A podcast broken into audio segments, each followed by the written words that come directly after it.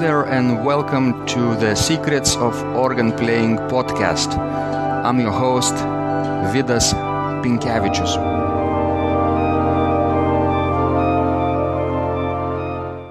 Welcome to Secrets of Organ Playing podcast number 94. This is Sunday, May 14th, 2017. And today's guest is uh, Frank Mento from Paris, France. And I'm so delighted to be able to talk to him uh, about his newest uh, work on harpsichord, especially uh, how it relates to, to organists. Uh, Frank is an expert organist and harpsichordist as well. He teaches for many, many years uh, harpsichord and keyboard and various early keyboard techniques. And he's just finished uh, with publication of his uh, 10th volume of the harpsichord method. This is completely innovative method. And Frank was already on our podcast uh, a number of months ago when he was just starting his work. So I'm very, very delighted to be able to, you know, share with you those insights that that uh, uh, Frank uh, has prepared for you. And let's find out more about what he is doing with his harpsichord method. So let's welcome Frank into the show. Welcome, Frank. Thank you so much for joining us. And you're welcome. Very generous. Thank you. Thank you for asking me. Yes, uh, it's so fascinating to to to meet a fellow organist uh, who is doing this generous work by sharing his own ideas and techniques into a publication 10, 10 volume publication for keyboard music lovers for organists for harpsichordists basically for people who want to uh, advance their early keyboard technique right? And especially for harpsichord. So um, can you tell us for starters uh, Uh, Frank, how how this idea began into, in your head? Why did you start this project of developing harpsichord method? I started this method because I started teaching harpsichord back in 1992, and there was very little material available for beginners. There were a few methods that were on the market, and many had some had good ideas, but they all started from the standpoint that the beginning pupil already had some basic musical knowledge and some basic keyboard technique. The first two or three pages were easy, but then afterward they jumped to difficult things. So I had to always add material, making photocopies, writing in my own exercises to, to fill these lacunas, these, these gaps. And so I finished by, I ended up by writing my own method to make something coherent and more easily accessible to people who've never heard of the word of harpsichord. I started teaching back in an area which was what you'd call an underprivileged area. It's called what we call an education action zone, where uh, uh, these these regions receive government subsidies to to help uh, young people have more access to culture. And so, how to bring this the harpsichord and early music to people who've never heard of such a thing? So I, I, I did a lot of research, consult, consulting everything available, and I started to uh, write something coherent, which would, would assume that the beginning pupil has no music knowledge, musical knowledge whatsoever. So we start from scratch. That was the beginning. That was back in 2000, about the year 2000. I started writing the method around 2001, and I started putting it on the computer with a software, and then we started.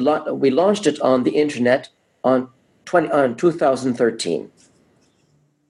So it's almost four years now that this method is on the internet.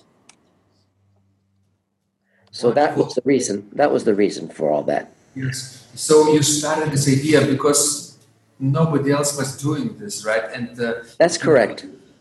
You felt the need, uh, and people were probably even turning to you for help, right? Uh, yes. You, you, wanted this material for teaching, right? And yes. Detailed, systematic approach to teaching harpsichord. anywhere, right? From grade one to grade 10 or level one to level 10. That's correct. even- Yes. even- Yeah, probably. So Yes. look at took initiative actually. You didn't write. I'm so delighted that you didn't do this mistake. I'm about to tell you. Um, you know, when you feel a need of something, Yes. you have urge, let's say, harpsichord method, and you don't find this thing anywhere else in the world, you tend to contact famous harpsichordists, right? Yes. And Yes. Hey man, you should do this. You should. It's a wonderful opportunity to you. Uh, you know, no systematic approach to to harpsichord today on the market, and people are dying to know more about harpsichord. And this is new uprising in uh, in uh, in early music, especially in harpsichord today. In in the recent de- de- decades, and uh, all those people, you know, famous harpsichordists should do this, right? And you write those emails and messages to them. Yes. I already have contacted many all over the world. You, uh, Frank, Frank, you actually more than equipped uh, to do this yourself, right? No.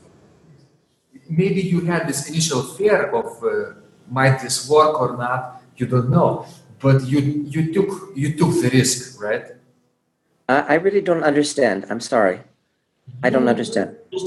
the risk of, of doing this yourself, which is Yes. so valuable. You didn't wait for anybody else to do this. You No. No. put your on. Yes. This That's correct. extremely- generous and uh, valuable work that you are doing. Thank you so much. Well, well, you're welcome. So, Frank, uh, what did you discover uh, from from from uh, from those years that you uh, started uh, creating this method, right, from the beginning and until now? Many years have passed. What did you learn from from those years during your interaction with the students, perhaps with your students online? Can you tell us a little bit this story?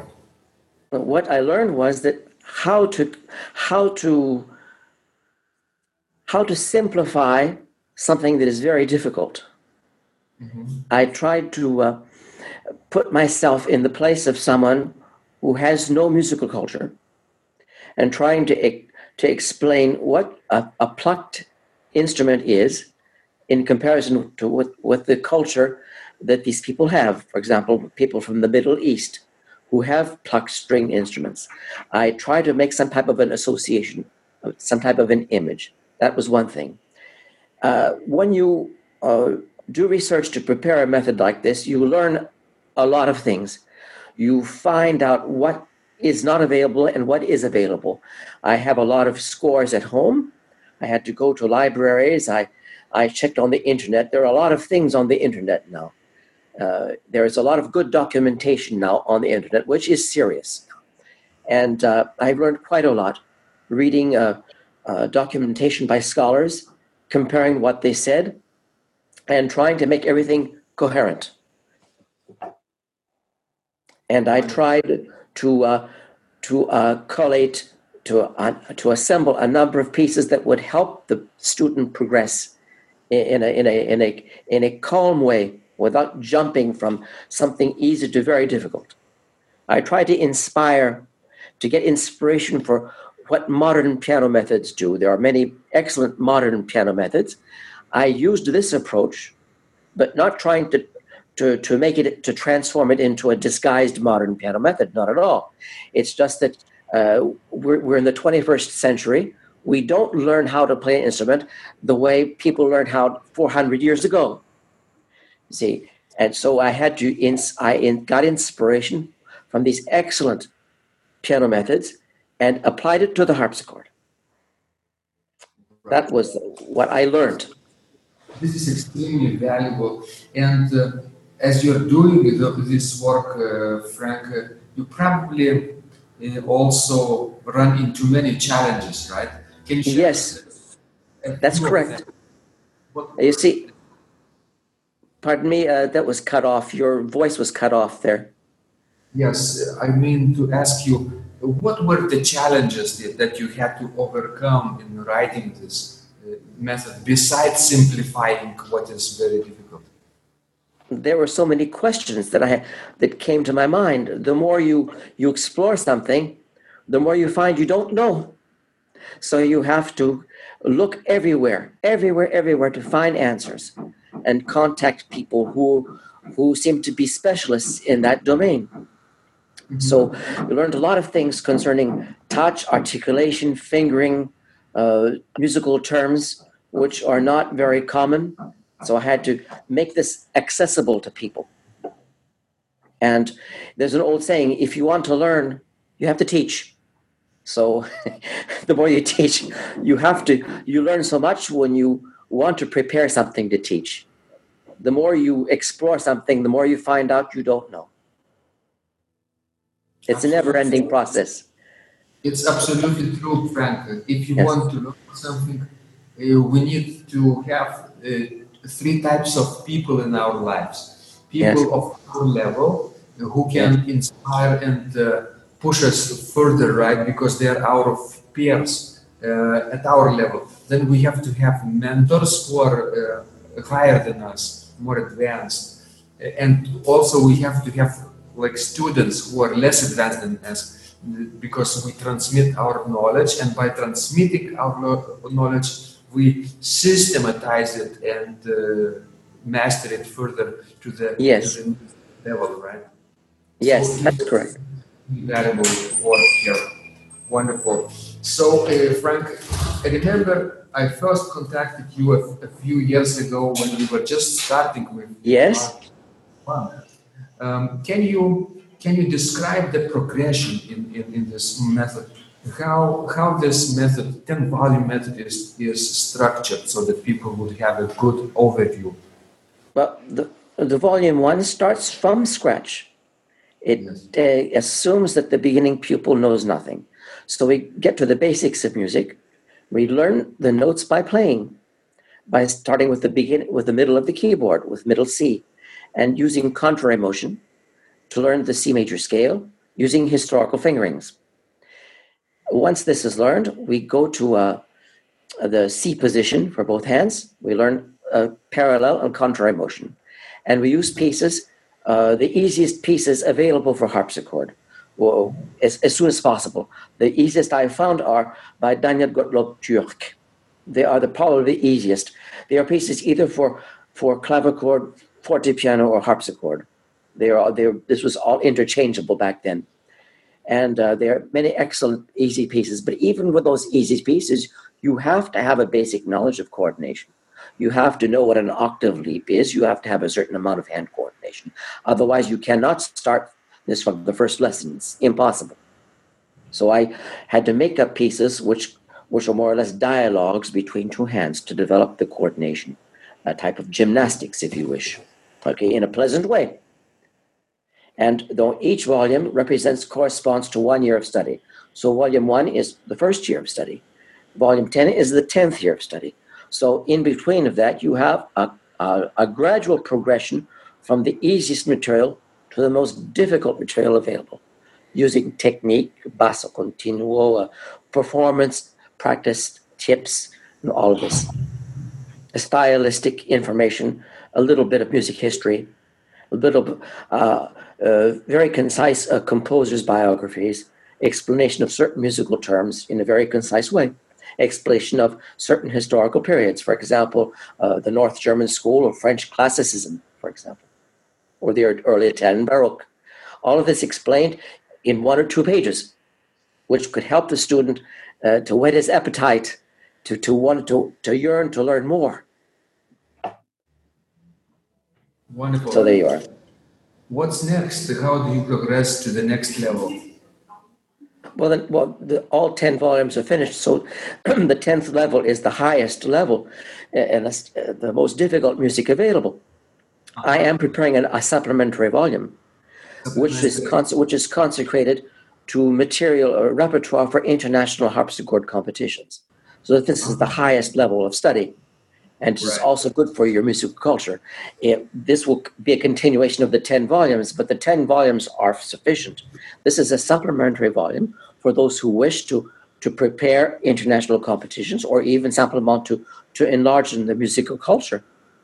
And so I I, I compared several uh, international competitions and I uh, I uh, assembled the repertoire that was used for that, made it into a coherent and pleasant manner, and uh, this way the pupil have will have a glimpse of what is asked, what is demanded for international competitions.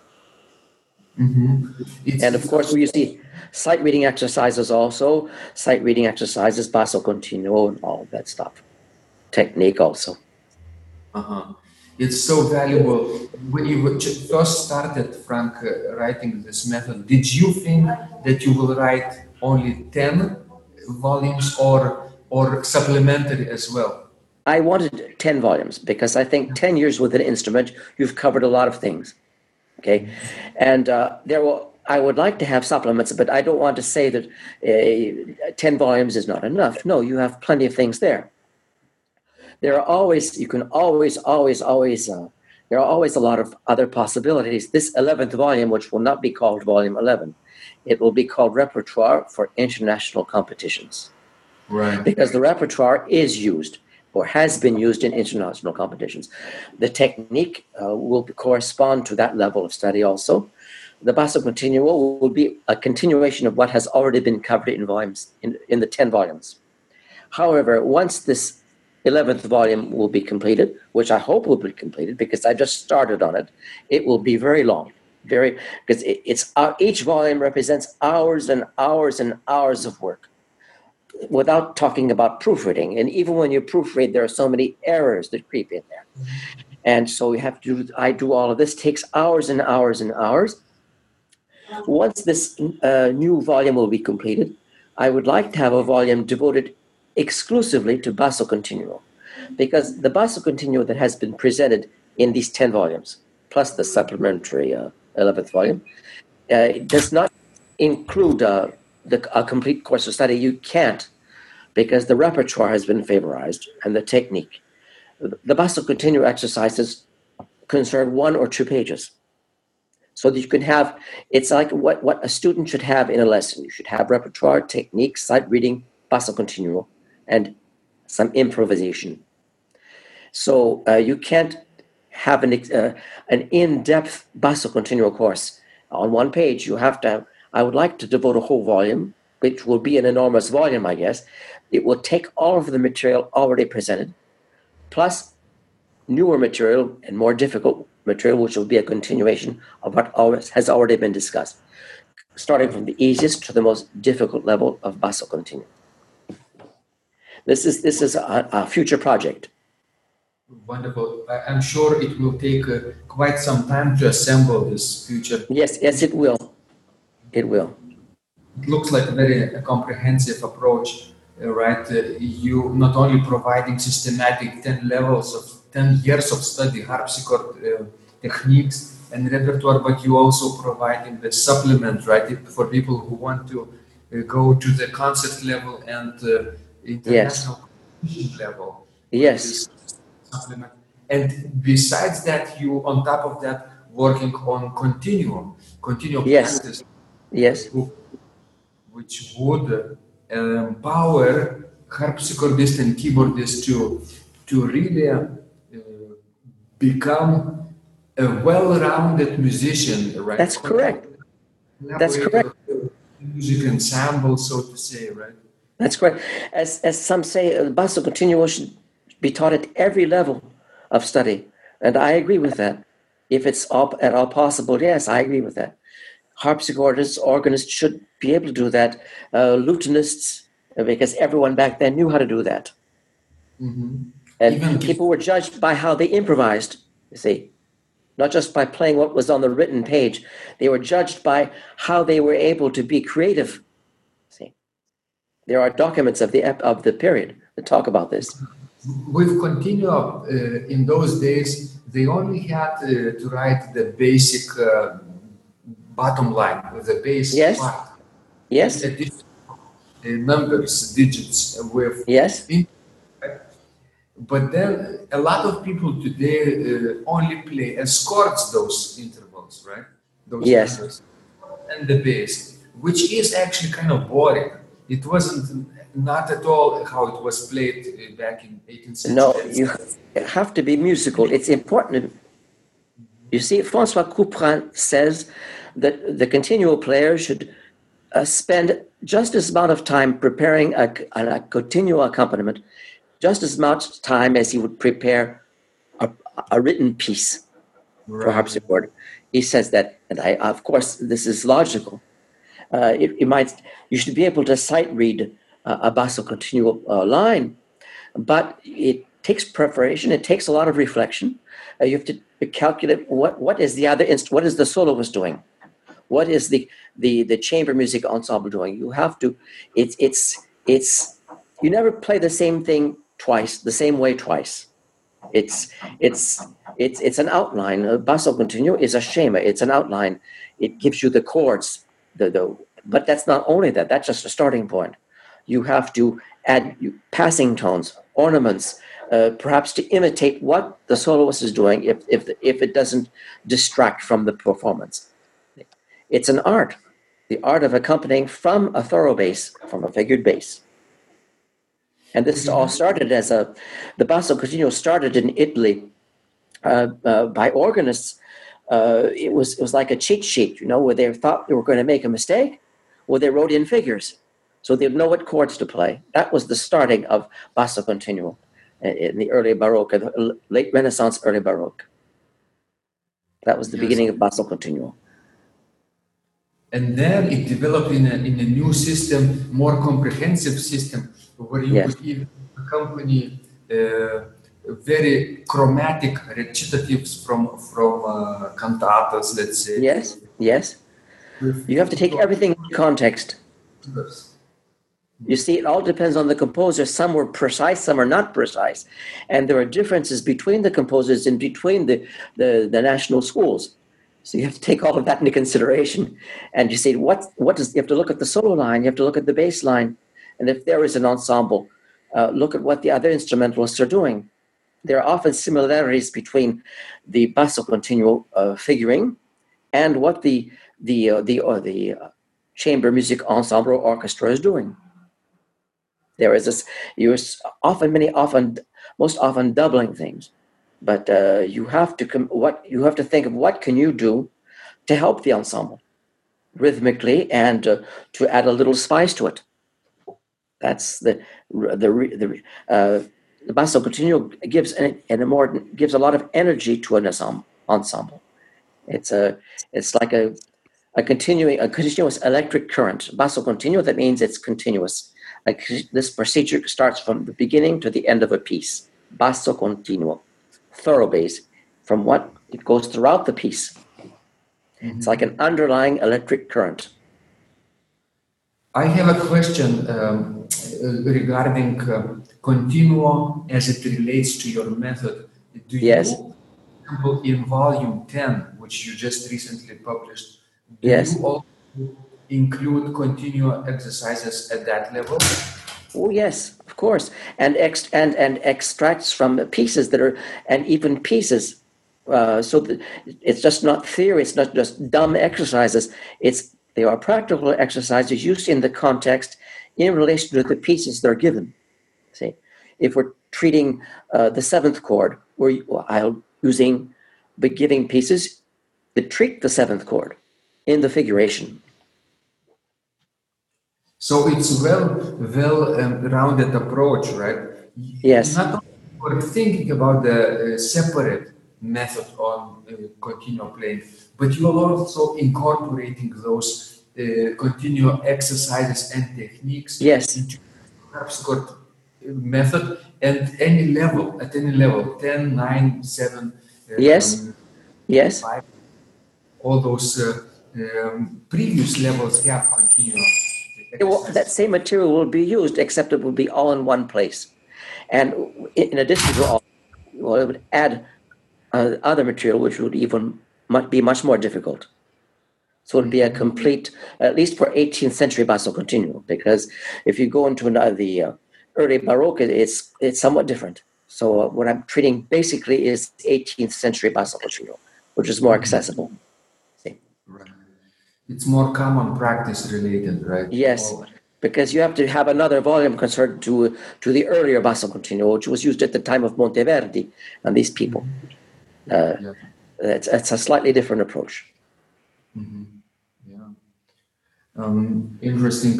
And do you do you teach people how to embellish those intervals and how to Yes, them? by using diminu- diminutions, diminutions, which were the ancestors of, of the Baroque ornamentation. So it's really, uh, I think, uh, a well-rounded approach because people will not only learn how to, uh, you know, read those chords uh, Yes. in the right hand, but They learn to be musical by using, keeping the common tones, using contrary motion. Hey, And when you, for example, uh, encounter a uh, accompaniment music, when you have to uh, play with other instruments, a Yes. performance, you can really think about thematic development and to Yes. duets with the with the soloist. Right. let's see. I think your voice was cut off a little bit. I didn't quite understand your question.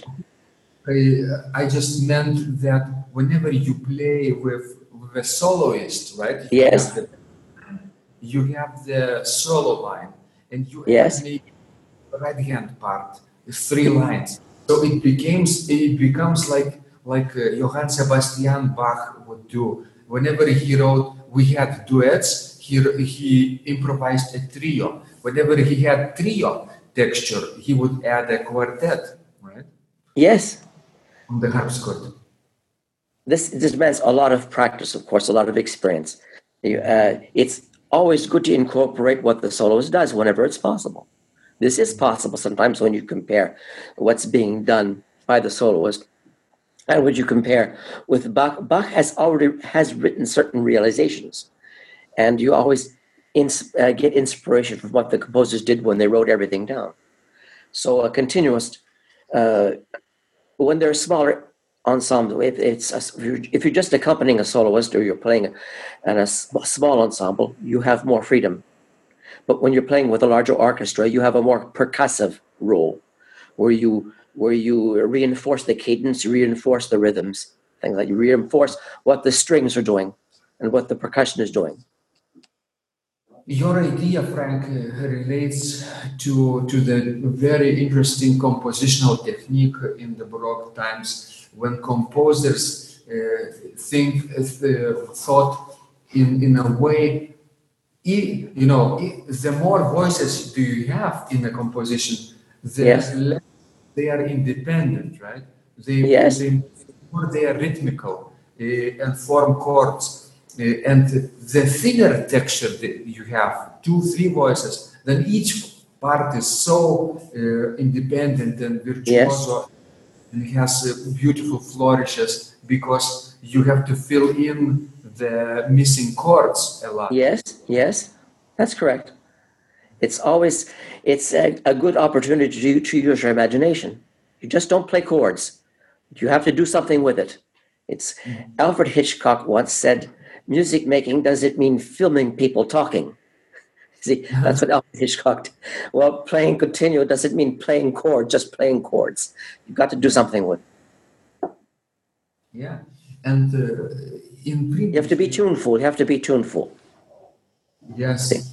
In previous days, Mattheson, remember Mattheson, Johann, Johann Mattheson, who wrote Grosse Generalbachschule and Kleine Generalbachschule, right? Those two methods of playing continua uh, in German, in Germany. Uh, the Yes. Grosse Generalbachschule treated very improvisatory approach, uh, right, uh, to, to general bass and or continua.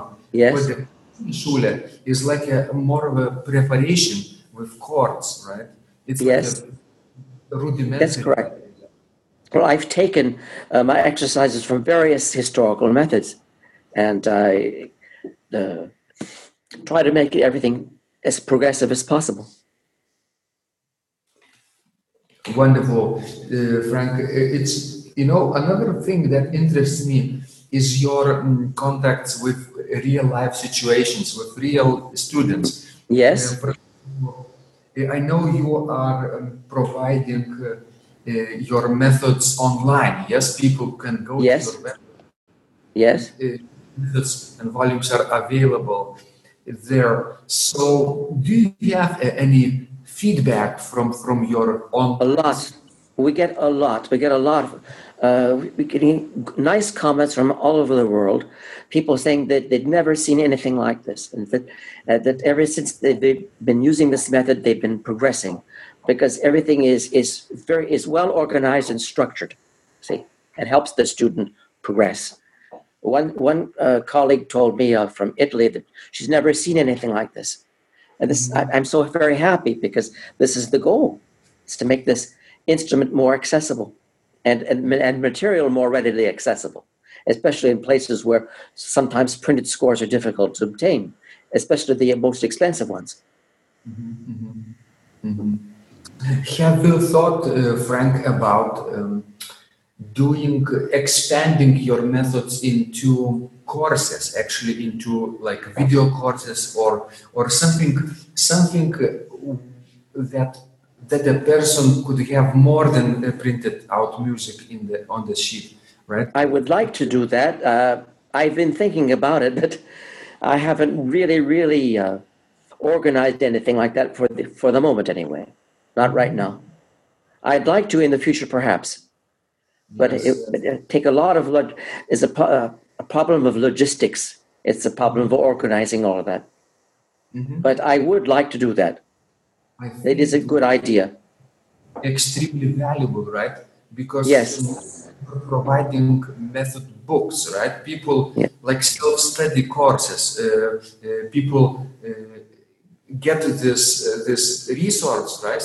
And then yes. on what to do with that, and they don't perhaps know if they're playing correctly or incorrectly. Yes, I understand. I understand.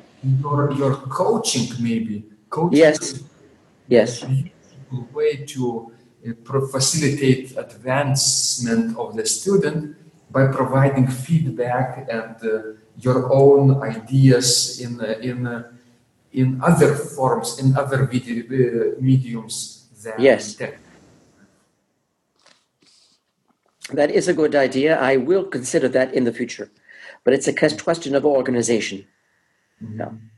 So, Frank, of course, by this point, uh, our listeners are curious about uh, finding more about your work and uh, yourself. So, can you give our listeners a link to your website, perhaps so they could click and visit your work online? Uh, they could contact me by the website, of course. You had there is a, a message box there where, they, where I can be contacted. There is no problem with that. I'd be happy to uh, answer questions. What's the address? The address?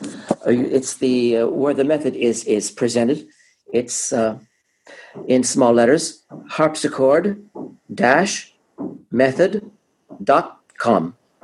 Mm-hmm. Harpsichord, and all in, in small letters. Harpsichord dash method dot com.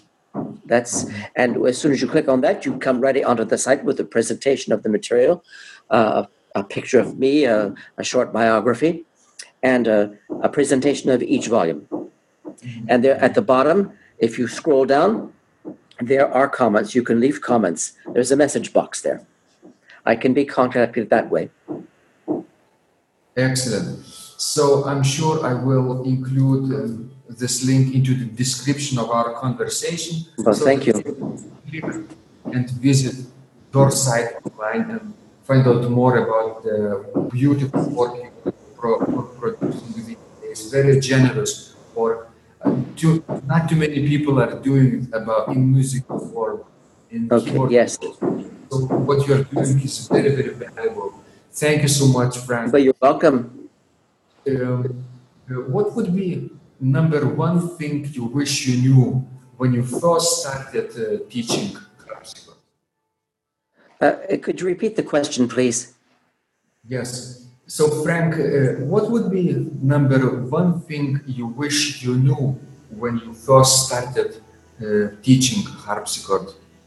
The number one thing I wished to do when I started teaching harpsichord. Yes. Is that what you meant? uh, one thing you wish you knew.